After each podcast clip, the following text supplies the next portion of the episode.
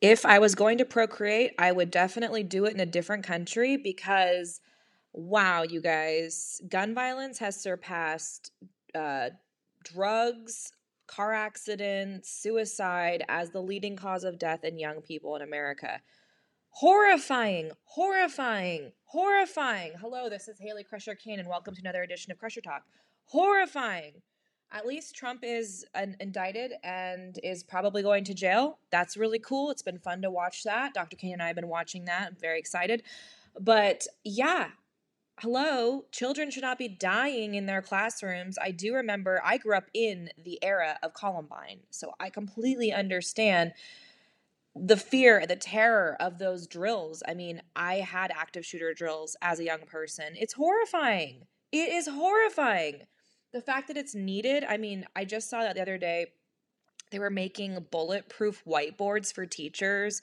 And then I had like an old friend of mine from back in the day on social media talking about how, and he's a very liberal guy, about how we all need to have more armed guards in our schools. It's like, I, at this point, kids are better off just not learning at all. Just, just, they can just stick their hands in the, their heads in the sand and like do whatever they want. I mean, it's so traumatizing for kids that they have to think about this stuff and and and more often than not go through it. I mean, it's horrifying. The the numbers of kids that are being killed by guns is really gross. And I know this is not a political podcast, but man, it it really bums me out. I don't know how to really articulate it better than that, but it feels every time this happens, every time there's a mass shooting, it I mean, you guys know, you guys go through it the same if you're from America, you understand. There's this sense of like, well, it's going to happen again. Like, it's not really healthy to know that something terrible is going to happen again and just be like, well, okie dokie. Like, that's just not, it's, it's such uh, cognitive dissonance to be like, we know this is wrong and terrible and tragic, and yet it's just going to happen again. Moving on because we have to, don't we? We have to move on. Um, Crusher Talk Craveworthy of the Week goes to Baobab Fare, an East African food joint um, in the Midtown area, which was fantastic. Wow. I don't like plantains, is something I've said many times. And now I don't say that because those plantains were really good. They were not overly sweet, they were kind of tangy. I had like a beef stew thing and Dr. Kane had a chicken thing. The consensus was that the beef was better and it's like sort of their classic like home style East African beef dish. Um, really, really good and really loved it and got to enjoy that meal with some folks that are close to my family. So it was really nice to meet some Detroiters that are uh, linked, at least, I guess I should say, linked to my family in some way because um, we don't have any family here. so it was nice. It was really nice to go out there. And if you are in the Detroit area, definitely check out Baobab Fare. Really, really good. Um, you could split a plate. Like I feel like I could have split my plate, but I don't know. It's not like a huge amount of food. It's not like a family style sharing situation. You are going to probably want your own plate, but there are people at our table that we're sharing as well. I just feel like it's good to let people know that sometimes because I really hate going to a restaurant and being confused and not knowing if I should get like a bunch of plates for the table or like if splitting's an option. It stresses me out. Okay. Um, this week I also made a dairy-free Alfredo, chicken Alfredo, which was actually really good, and I will definitely add it and into the Substack. Really, all you need to do something good dairy-free is I mean, in general, is garlic, lemon juice, and nutritional yeast. I don't know what the hell nutritional yeast is, but it's magical. It adds this delicious umami funk to everything, and I forgot that I loved it. I actually brought my bottle from California of nutritional yeast, so I'm gonna have to use it more. Um, but hey, last week was a lot of food talk. Okay, I got some feedback, a lot of food talk. I'm gonna I'm gonna move on. I'm going to move on. Um, because I do I do want to talk about the Polish, weird Polish pastries we've been eating. But you know what? That's for another time. Okay, Crushiverse headlines. Not much to actually say right now. Um, we have a fun collaboration coming up that we're working on. It's kind of like a ways out, but let me just say it is your favorite, Hayley Crusher Kane, with a Detroit legend of Detroit. That's redundant. um, a, a well known Detroit act. And the Crushers coming together for one action packed release. Yes, it will be a release of some sort, but we are in the very, very, very, very, very, very early conceptual stages. I'm just excited about it because the more that I get integrated into this city, the more I just get jazzed because that's what we came to do, right? We came to integrate and to contribute to the city. Next up, chair yoga is awesome. So I've been doing this yoga class, as you guys know. I've never done chair yoga, and there's this some there's this thing that Dr. Kane always talks about that's really funny. It's called um, DDP yoga, which is founded by a wrestler. Not I can't remember which wrestler it is, but um, he does it on a chair, and I don't know. There's something about it that just feels very like old peopley, like having to do yoga on a chair. Like, oh, I'm seated, but I'm stretching. Okay, there were like five younger, youngish girls in that class, including me, and we all were like afterwards raving about how it felt so relaxing, and you get certain stretches better with the chair. And savasana, which is corpse, is that corpse pose? Uh, yeah, the corpse pose. Even better when you're laying on your back with your legs up on the chair because the chair takes away the pressure and it la- allows your lower back to decompress. So, if you haven't done chair yoga, you could do it at home. Google it. I just I was like blown away by how good it was. Um, I will also link to the the DDP. I don't even know what that stands for, but it's like this really aggressive like wrestler dude who's like, "We're gonna do yoga on a chair," and like I don't know. I feel like I need to just link it, and I'm gonna move on. We're not babbling today. We're taking it quick. We're taking it succinctly. I am not trying to get stuck in a hole, you guys. I'm just here to tell you the facts. Okay, next fact. I had my first bagel, my first good, real bagel in a year recently at New York Bagels in Ferndale, Michigan. Oh, God, I nearly cried. I helped my friend move out of her classroom because she's changing careers, which turned into a whole thing because it was like raining cats and dogs and like the school's like two uh two levels like a two story thing and it was a joy to help and it was really actually a great experience. I'm glad I was able to be there. But I was like, damn, this bagel was perfect payment for this moving, this like moving transaction. You know, you always have to pay your friend in food if you want to help, have them help you move. That's, we all know this pizza, beer, whatever. This bagel was freshly made on the premises lox, tomato, capers, onions, cream cheese. Oh my God, it was so good. And the cream cheese is such a treat for me. I don't really do it. So I was just like in heaven. I almost cried. It was so good. Um, what else? Oh, oh, hey, another food thing, but it is it's a headline. It's a headline for me because I feel like it's attached to this other piece of news, which is even more exciting, but also somewhat depressing just to think about it. Because like it's depressing to not have a real bagel for a year. Because I had a I had a bagel in Indiana at a so-called Jewish deli, and let me just tell you, no, just no. No, no, no, no, no. It was barely even toasted. Um, it's connected to this for me, you guys. I, we had our first sleeping in a bed in one year. Let that sink in. Yes, for literally a year, we've been sleeping on a good mattress on the floor, no box, box spring, no bed, for a lot of different reasons. First five months, we were in a basement. Then we came to the new house. The new house was really not finished. Everything is crazy. It's still crazy, but we didn't really have you don't want to buy a bed until you know what the heck you're doing with measurements and all that stuff.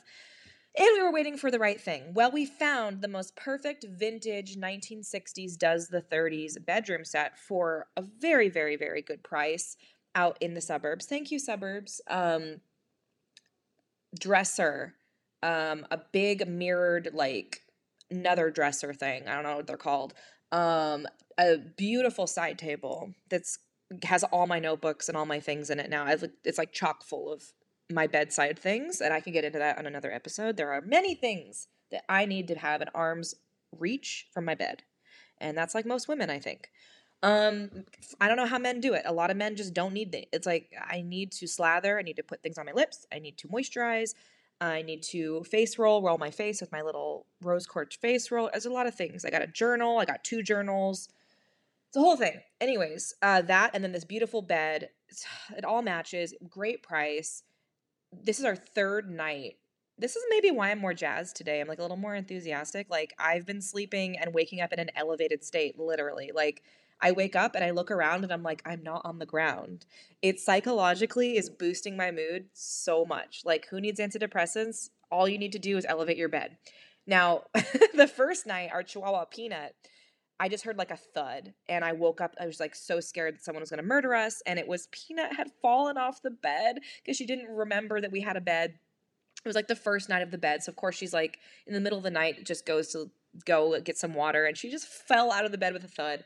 That was a little scary, but um, we're to have to make her a little Chihuahua um, highway to get up there. And that'll be cute. So, stay tuned for that because we're not really a band. We're just a a t-shirt company that makes music sometimes and talks a lot about small dogs. And I'm okay with that. Um, so yeah, first bed. First bed in a year. Very exciting. Um, Sparkle of the Week goes to me.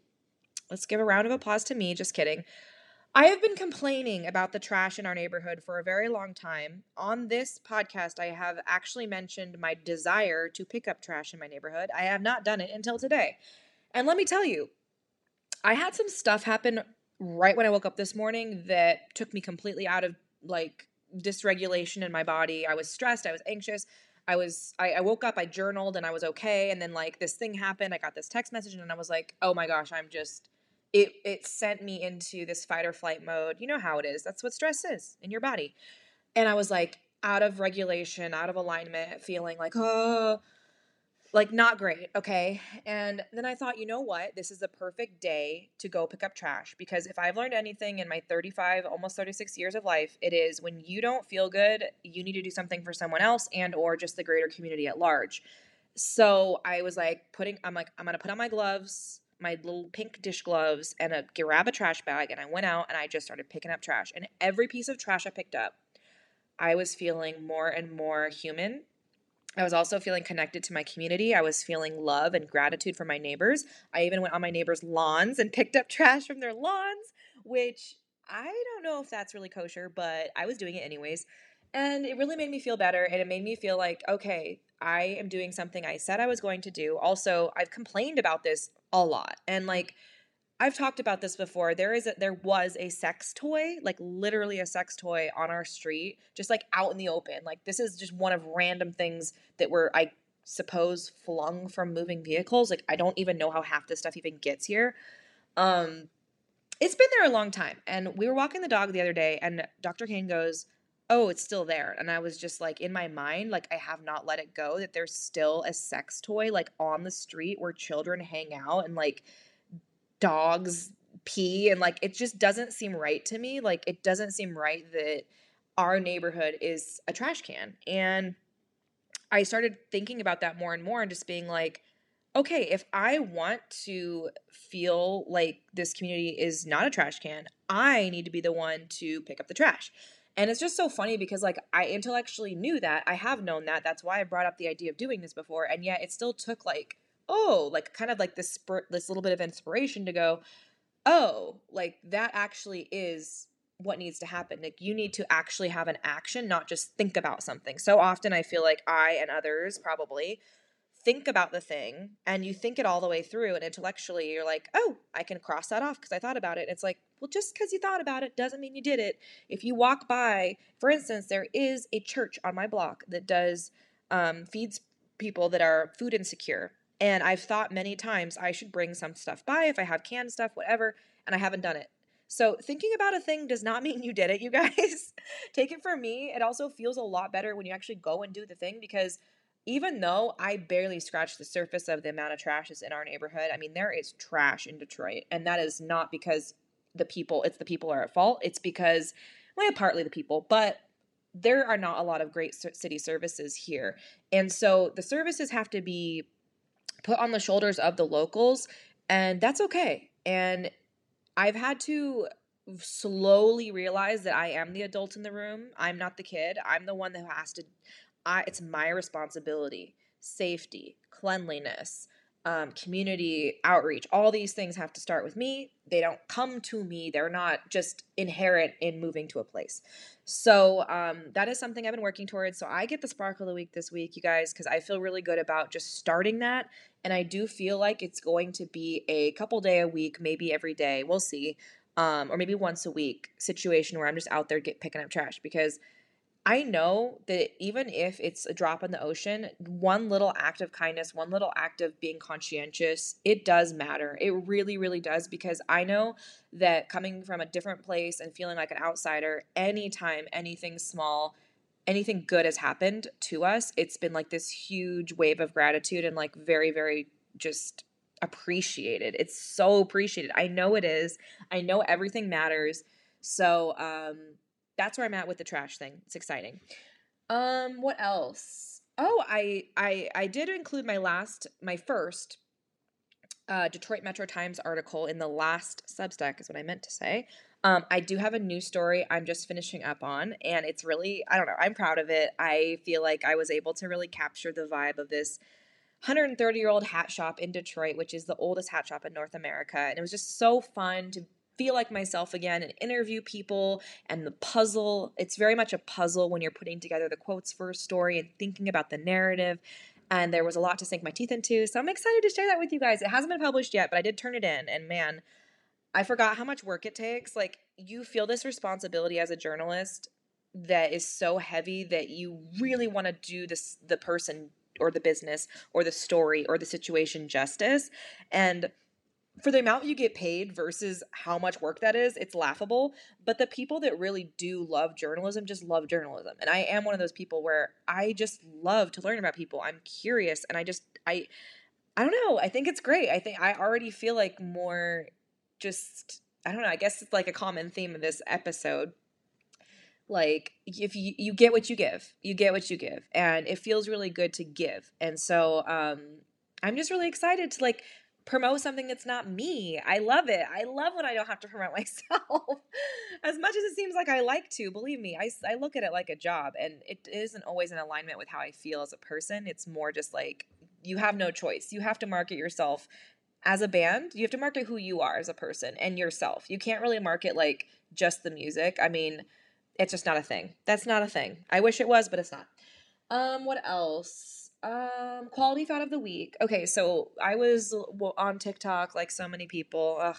I used to never even know anything about TikTok, and I wish that I still could say that. But, anyways, though, um, there was a good uh, little TikTok I scrolled by. I don't even know who said it.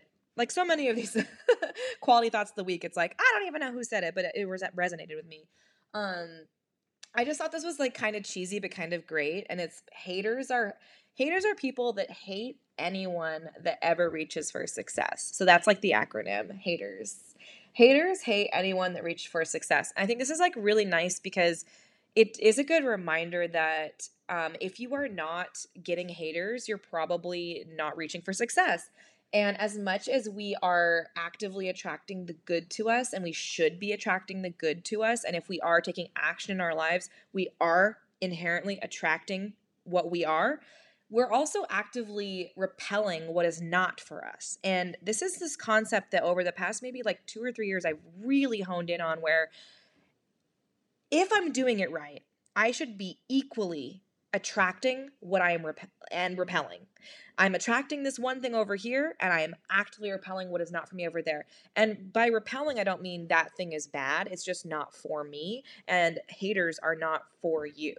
Haters are not for you. They're not you are not their cup of tea and they are not your tribe. Therefore, you don't even want them in your purview. So it's fine. So I just feel like this really resonated with me. I just like that it's an acronym, um, even though it's very cheesy.